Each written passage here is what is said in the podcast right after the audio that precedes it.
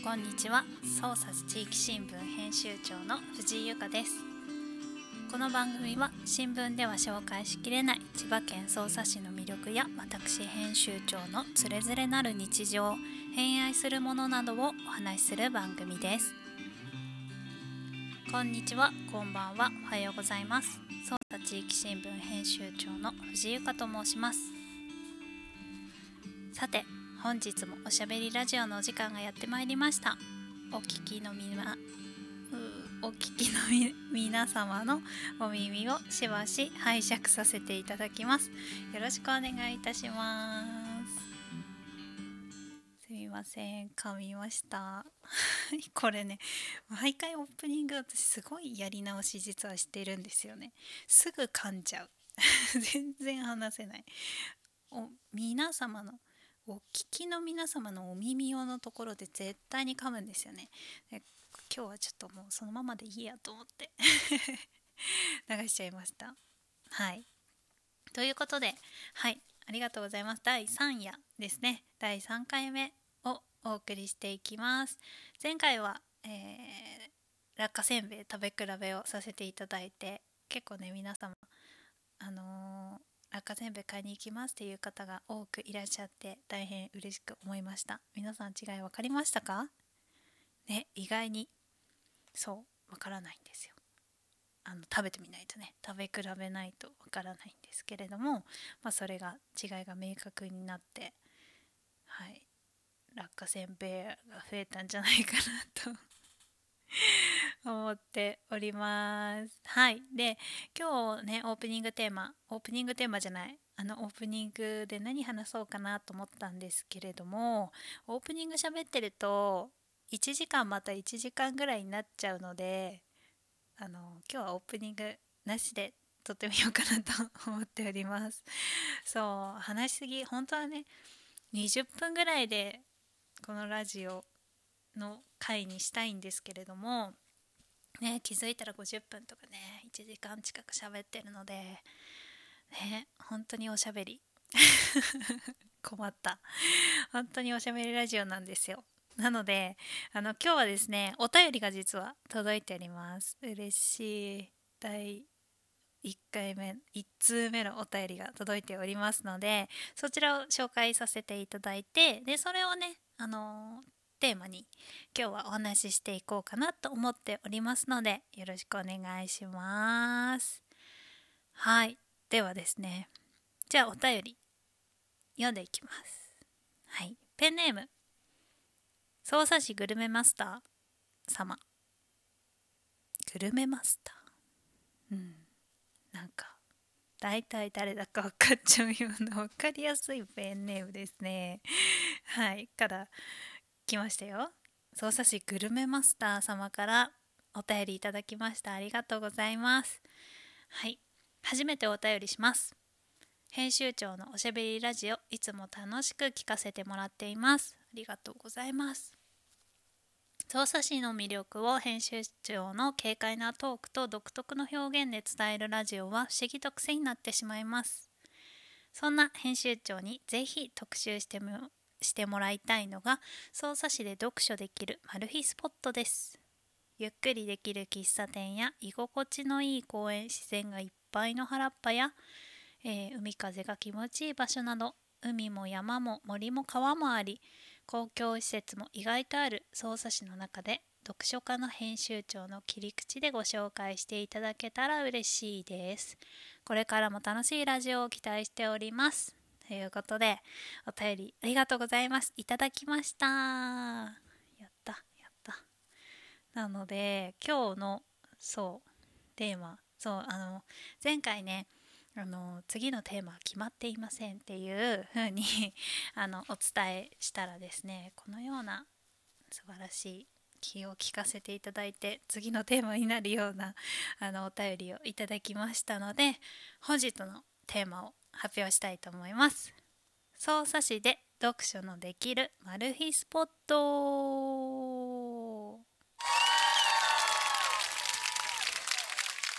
はい。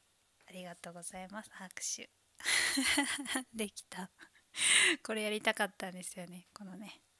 BGM あ BGM じゃない。なんか効果音みたいなの入れたかったんです。やっとできた。今日は合格ですね。合格点をあげましょう自分に。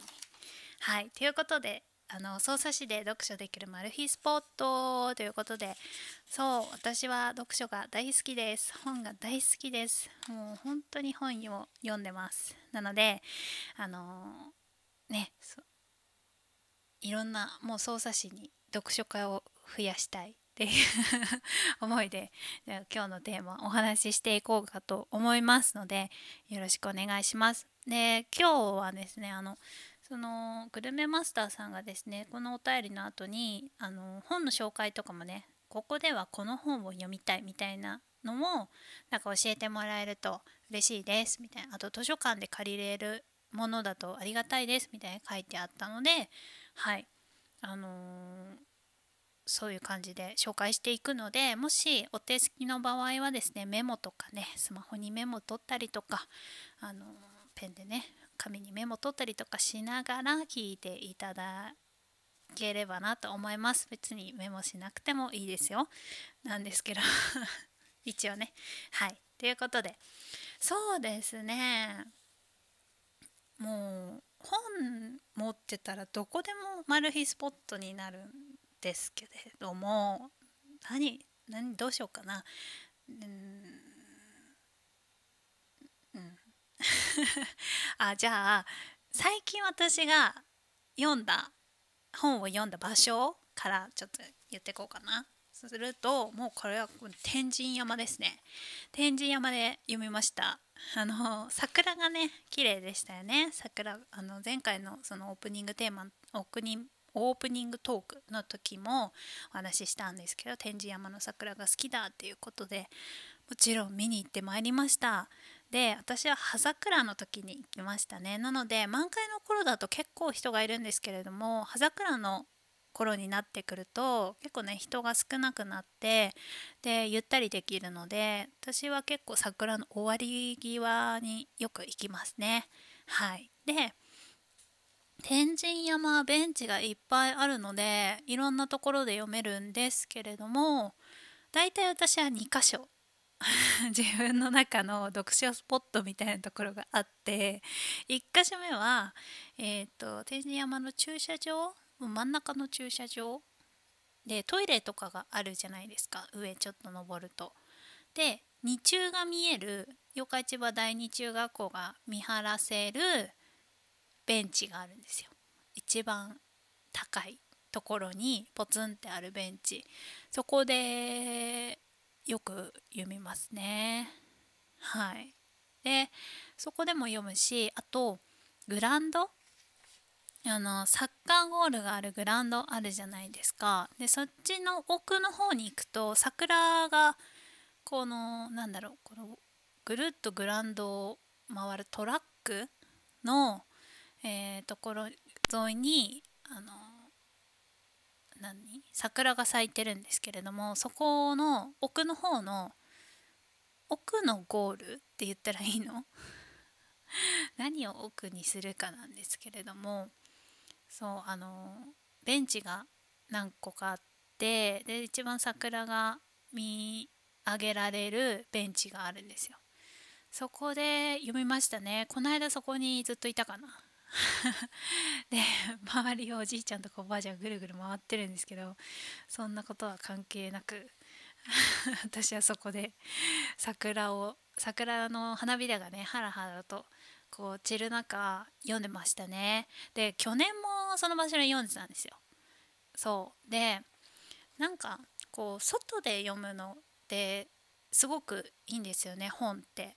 っていうのはなんだろうすごく記憶に残るこの時期にここで私この本読んでたみたいなのが結構明確に覚えているんですよね。で去年は何読んでたかっていうと覚えてるんですよそこのベンチで読んでた本を。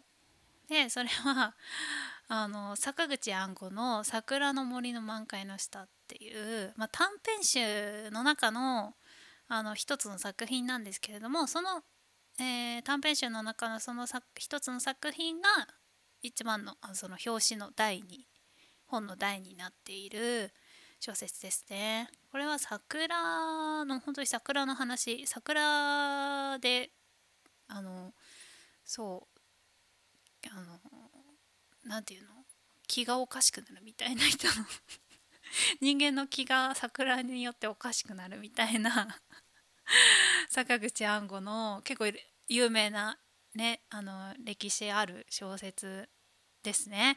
でそれがどうしても去年読みたくってずっと探してたんですけどなかなかそれね売ってないんですよね。本屋さん行っても売ってないしで結局確か去年メルカリかなんかであれかな買ったのかな。でそれを、えー、読みま読んでましたね。覚えてますね。この「桜の森の満開の下」っていう短編はもうね、まあ、有名ですしなのでなんかすごく良かったですね。あやっぱりこうなんか評価されるものは素晴らしいんだなって昔から。時代は変わってもなんかあすごい小説だなって思いましたね。でまた5年後とか1年後2年後3年後4年後とかまた年齢を重ねるごとにこう解釈の仕方が変わるような文章だな本だなって思いましたね。はい、で、えー、おすすめ。やっぱりねなんか季節に合わせたものを読むってすごくいいですね。おすすめです。でであの図書館で借りれるかっていうと多分ないかな。私図書館でも探したことがあるので図書館でもなかったんですよね。なので是非読みたい方は私に言ってくださればあの貸し出しできるので 教えてください。桜ってこうね綺麗とかこう美しいとかそういうプラスのイメージをすごく持つと思うんですけれど私はこの本を読んでちょっとイメージが変わりましたね桜に対する。そうなんかやっぱり綺麗だけじゃないものを持ってるものが私は美しいと思うので あのまたねさらに桜がこの本を読んで好きになったっていう小説でした。はい、で今年は何を読んでたかっていうとですね 今年はあの私向田向田邦子さんにハマってですね、えーあうんっていう あの多分これ向田さんがこのこあの飛行機事故で亡くなる直前のものなのかな後書きの日その1981年初夏で後書きが書いてあるんですこれ文庫化に対しての後書きなのか分かんないんですけれども、まあ、向田邦子さんが亡くなったのってこの何ヶ月か後なんですよね確か。なのでこれを読んでわすごくなんかなんだろう何とも言えない気持ちになりましたねこうああそうかって遺作かどうかちょっとまだ調べきれないですけど調べてないんですけれども、まあ、そういうそのね年のあのあれが日付が書いてあったりとかしてえー、読んでましたね。これはすごくいいですね。向田邦子さん素晴らしいですね。大好き。またこれからどんどん読んでいこうと思うんですけれどもこれも桜の下で読んで桜の花びらがなんかこう付箋みたいにして払ってこうあのそのページに挟まれたりとかしてでそういうなんかちょっと奥ゆかしさみたいなのを感じながら風情みたいなのを感じながら読みましたね。で天神山に合う小説ってなんだろうなって考えた時に私はこれたまたま持っていたものなので去年は完全に狙っていきましたけど桜のシーズンに「桜の森の満開の下」を読みたいと思って狙って持っていったんだけれども今年はまあたまたまその向田邦子さんの「あうん」を読んでいたのであのそれになったんですけれどもそうね天神山で読みたい本は、はあ、やっぱり小川糸さんじゃないかしらと思うんですよね。で小川糸さんご存知でしょうか？うん結構ドラマ化小説ドラマ化されてるのであのドラマで知ってる方も多いかなと思うんですけれどもそうあの小川糸さん代表作ってなんだろう。食堂カタツムリとかかな。椿文具店。で最近ドラマ化されたらしいんですけど「ライオンのおやつ」っていうまあ、これ全部持ってるんですけれどもかな。なんかのほほんとするようなこう季節をすごく感じるような本がすごいぴったりじゃないかなって思いますね。私はあの捜査地域新聞とかでね文章を綴っているんですけれどもまあそんなにすごいペースでやってるわけじゃないんですけれども、まあ、目標としてるのが捜査士の小川糸になるっていうのを一つの目標にしているのでであのこのねあのさっきの「あうん」向田邦子さんの「あうん」を買ったのも帯に小川一藤さんがもう何回も読み返してるっていう帯がついてたんですよ。もうねそれだけ もちろん向田邦子さんその前に短編集とか読んでてあもっと長編とか読みたいなと思って買ったんですけれども、まあ、小川糸さんが読んでるって言ったら私も読まなきゃいけないじゃないみたいなぐらい私は小川糸さんがすごい好きですね。はいなので季節感を感じられるような展示山はねこう春夏秋冬といろいろあのまあ、木々に囲まれているので季節感をすごくよく感じられる場所だと思うので、まあ、小川糸さんらへんがすごくぴったりなんじゃないかなってもう本当に幸せな平和だなって、えー、平和をもう体感できるようなあの存分に味わえるようなあの時間になるんではないでしょうか。多分小川糸さんは図書館とかに、うん、借りられると思いますよ。はい。なので、ぜひぜひ借りてみてください。読んでみてください。はい。あと、どこだろうなって考えた時に、さっきお手紙もありましたけど、海？海風を感じられるみたいな感じで書いてありましたけど、海もいいですよね。海で本読んだこと皆さんありますか？私はありますよ。で、えー、まあ匝瑳市の海といえば野出浜なんじゃないかなと思いますね野出浜なんかちょっと今整備されてこう車でぐっと入れるようなところもできたので結構比較的座って読みやすい本を読みやすいんじゃないかなと思いますね。で私野出浜では本を読んだことがないんですけれどもあの飯岡海岸でよく読んでましたね。あのー、飯岡海岸の飯岡のあのセブンイレブン浜沿いのセブンイレブンのところから階段上がってで行くとこうねあの防波堤に腰掛けられてあの腰掛けて読むんですよ。で海行く時って大体病んでるじゃないですか。私はそんなそう思ってる。自分が病んでる時は海行きたくなるのであのまあ病んでますよね。いや 病んでる時に何読むかっていう話なんですけれどもこれはもう覚えてる。あの、まあ、最近ねあの読んでないあの海では読んでないですけど23年前に私は本当になんかもうメンタルがもうずっとボロの時があってでもうな何かしてないとななんだろう何かしてないとっていうかもうなんか自分を作り直している期間みたいな時があったんですよ。もう一回ゼロからもう人間やり直しますみたいな期間があってでその時によく海に行ってたんですよね。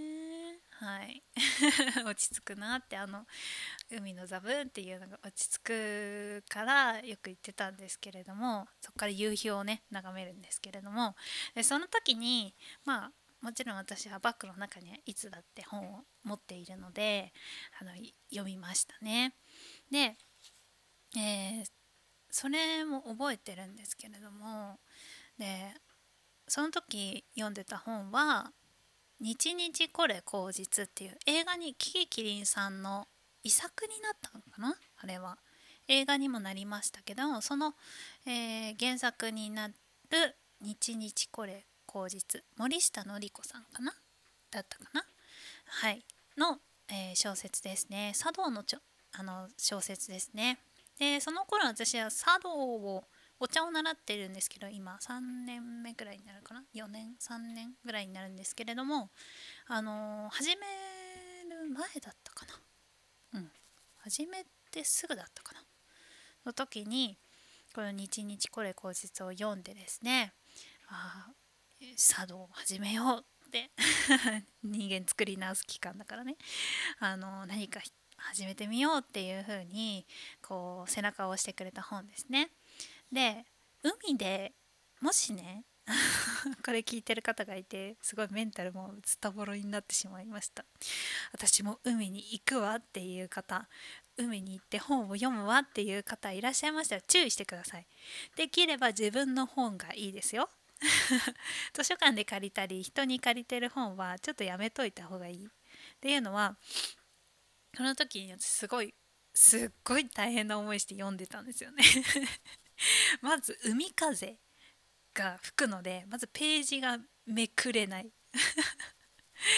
ページめくりにくいんですよ。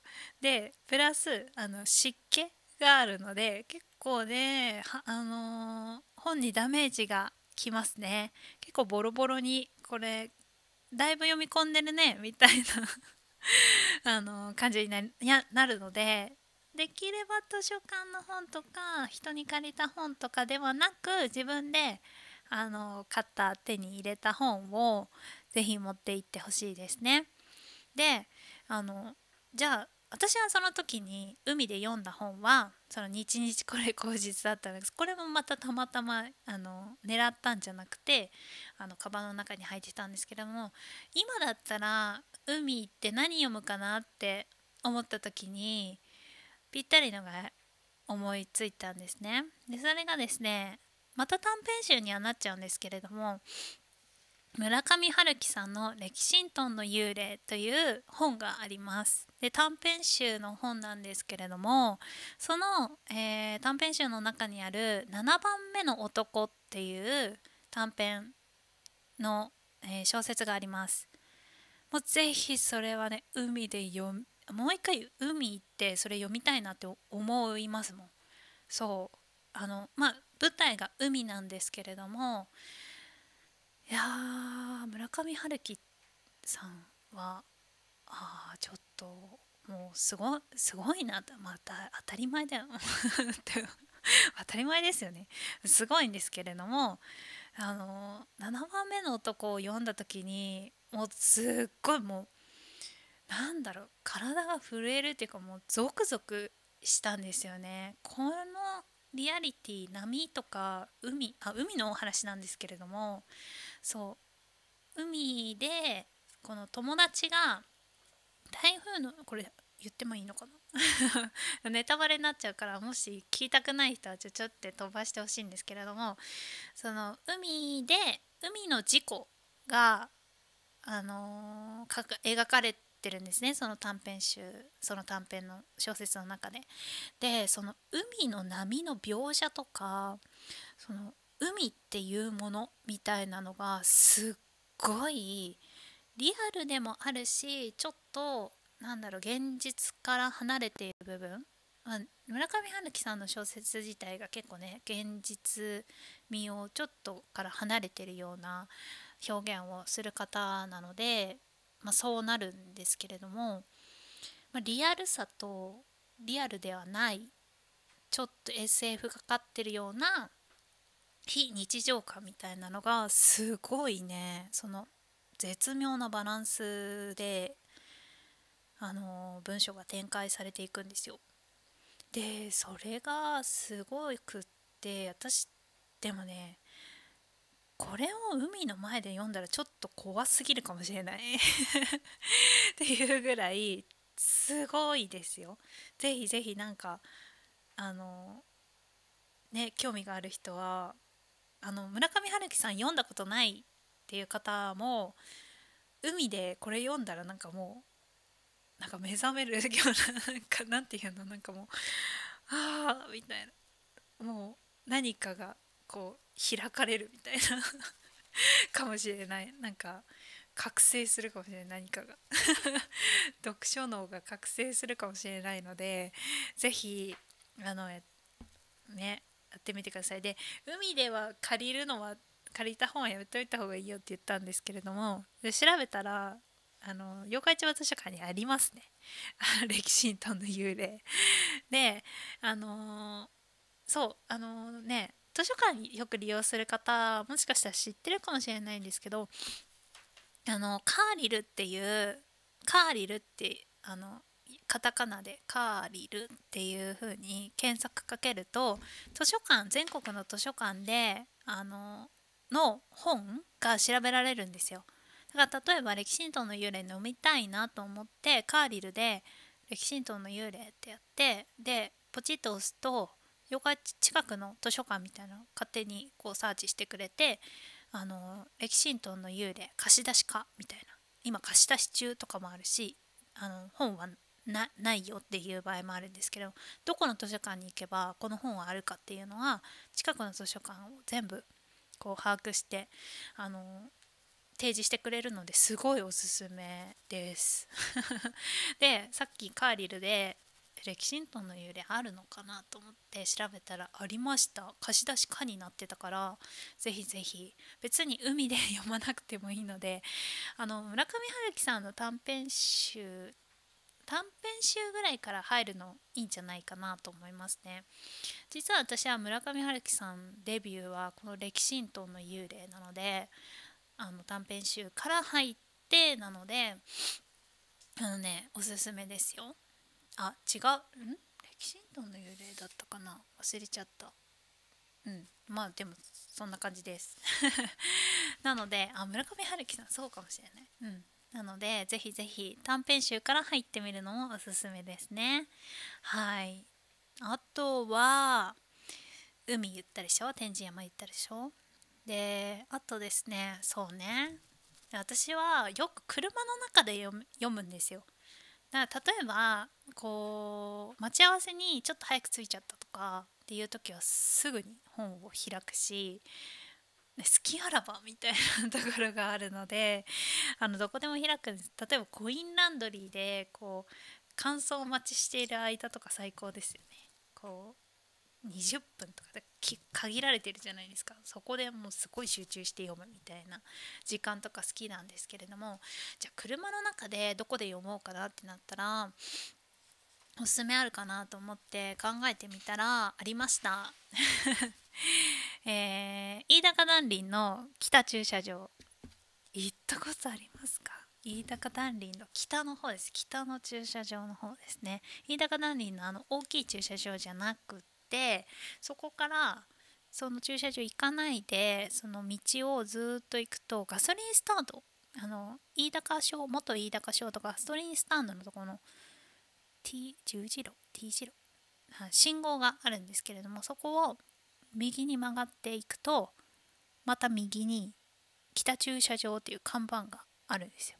そこ下っていくと北駐車場があって一番反光寺に近いところの駐車場ですね。そこから反光寺結構あの坂上がらなくていいので楽に行けるんですけれどもそこはねいいです。人がいないから。あんまり人いないです。で特に朝とか行くと全然いないですよ。なのですごいねあのー、なんだろう窓全開にして空気吸いながら読むっていうのがすごくいいんじゃないかなと思います。やったことないけど。でもやりたいなと思いますね。はい。ねじゃあそこで編集長なら何読むっていう話ですよね。あすごいただの名前からですけどまた村上春樹さんですね。ノルウェーの森なんていかがでしょうか？森だからね断林で林だけど。ねノルウェーの森ねあの村上春樹さんの小説で一番読みやすいんじゃないかなって思いますねこの小説が。でうんね森別に森が舞台なわけじゃないんですよね。ノリノルウェーの森ってこれビートルズの名前から取っているものなのでおそらく。なのでそんなに、まあ、森もりもりしてないというか半分は都会の話が出てくるし、まあ、森自然みたいなのも出てきますけれどもでもやっぱりなんかタイトルからって大事なんですよね。タイトルとその状況みたいなのって結構あの記憶に残りやすいし覚えてるもんだと思うのでノルウェーの森いいんじゃないかなと思います。はい、であと、ま、お店とかになるとうんどこかなって考えた時にえっとねちょうどね私今日そうそうそう今日今日今日今収録してるのが月曜日 配信の日にあの今撮ってるんですけれども大急ぎで。で今日ね午前中にねドゥムートンコーヒーに行ってたんです。自家焙煎コーヒー店ドゥムートン。行ったことありますか？亀崎にありますね匝瑳市の。私お世話になっていてあのー、豆をよく買いに行くんですけれども2週間に1回とか1週間に1回くらいのペースで。ででムートンさんはもねあのケーキとか、まあ、ランチケーキコーヒーとか喫茶もやってるのであの午後は結構混むんですけれども穴場なのが午前中が結構おすすめです私的には。で今日あの朝ごはんを食べてなくてもお腹ペッコペコで行ったんですよで開店が10時からなのでお店始まるのが10時ちょい過ぎぐらいに行ったんですねでもうお腹ペコペコすぎたから絶対ムートンさんで朝食を食べようと思ってあの行きました。そしたらですねまあ私しかいなくってランチ前でもあったのでで私しかいなくてトーストを食べました。あのね 本の話じゃなくてムートンさんの話になっちゃうんだけど食べたことありますか？皆さん。ムートンのムートンさんのトースト。もう異次元なので。私あのムートンさんのチーズケーキは宇宙一美味しいっていう風に豪語してますけれどもムートンさんの食パンはもう異次元。めちゃくちゃ美味しいから食べてみてください。でそうあの本当に午前中おすすめなんですよね。結構いろんな人に言ってるんですけれども午後はやっぱりケーキ狙いでとか、ね、この間も私ミルフィーユ食べましたけどいちごの。美味しすぎて写真撮るの忘れて 食べ終わった写真撮ってた。ぐらいもう本当に素晴らしいケーキが出てくるんですけれどもあのー、そうトーストなんですよ。パンがすごいんですよパンが。ルムントンはパンがパンもがじゃないも。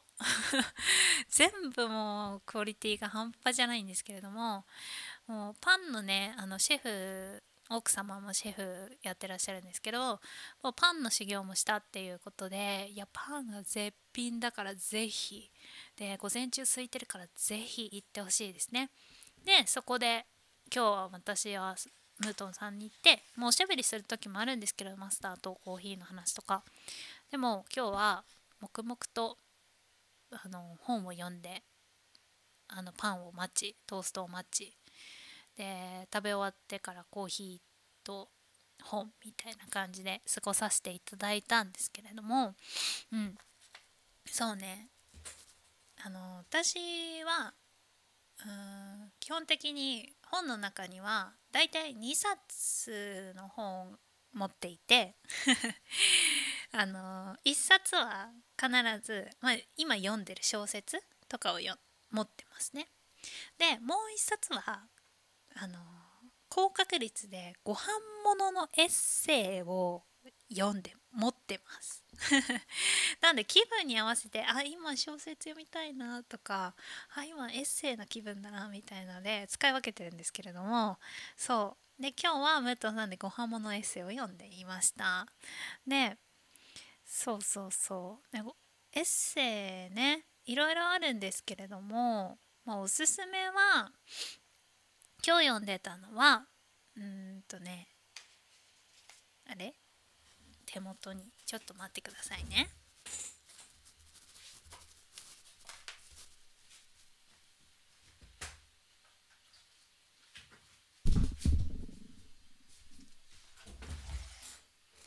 失礼しました。マイクにぶつかってしまった。はい。ごめんなさい。はい。今日読んでたのがずっと読んでるんですけどこれ最近。やっぱり食べに行こうっていう原田マハさんの本ですね。原田マハさんはこう美術芸術美術、ん、絵画とかの本とかがすごく小説で多いんです。アート小説みたいなのをよく書く人なんですけれども。でマハさんのご飯ものエッセイですね。あのを読んでます。これはね日本のみならずですねこのマハさんはよくパリとかあとニューヨークのモマにあの勤めていらっしゃったことがあることから世界中のねそういうレストランだったりとかカフェだったりとかのお話がこうバーってあの短い章でね短い文章で章ごとに書かれてるんですけれどもいやー最高ですね。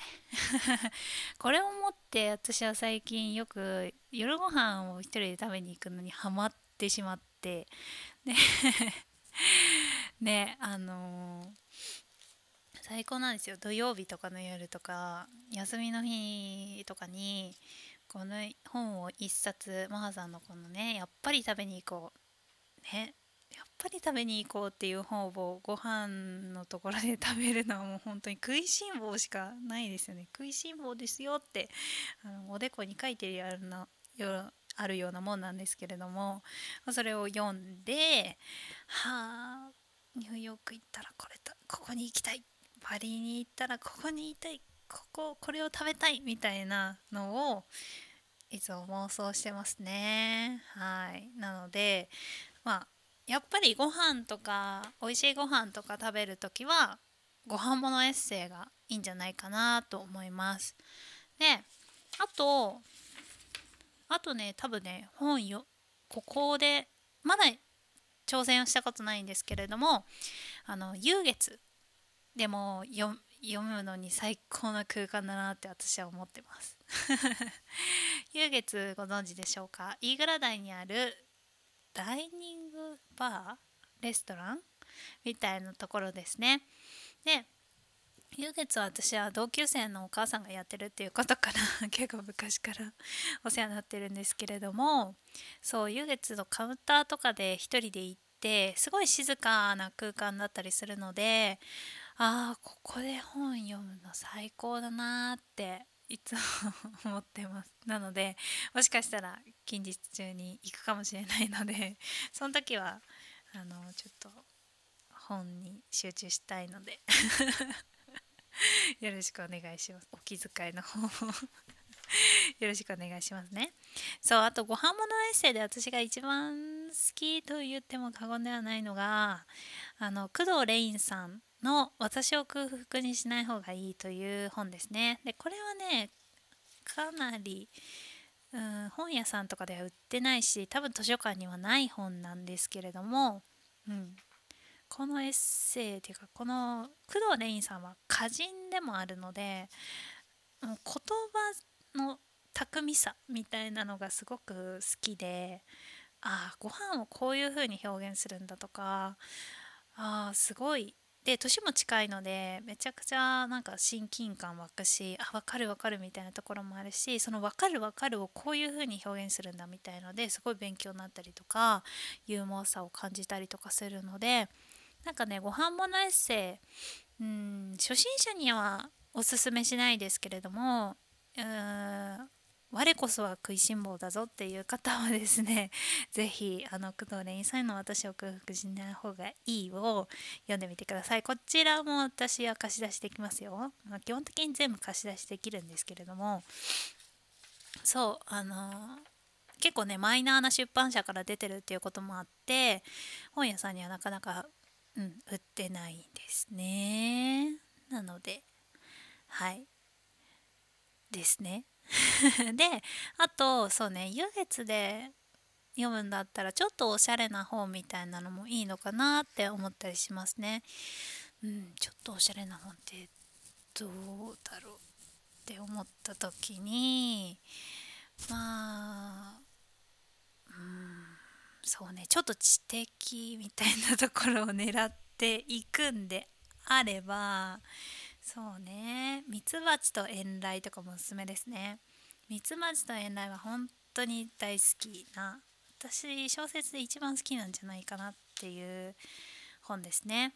あのピアノのコンクールコンクールの話なんですけれども結構分厚いんですよ。すごいですよ、まあ、文庫本で買った方が多分いい上下なんですけれどもあの単行本とかで買うとかなりの重量でちょっと人を殴れるような。